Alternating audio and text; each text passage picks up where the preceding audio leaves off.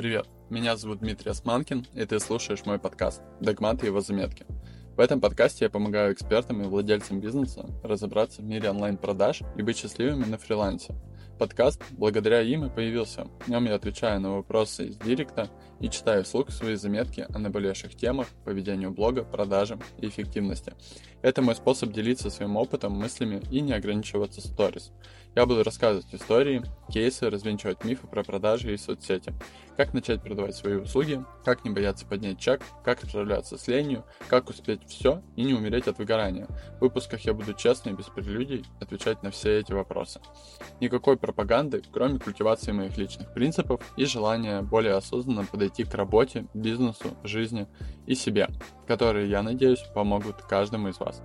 Дагмат — это мой ник в соцсетях, на случай, если после одного из выпусков ты захочешь познакомиться поближе.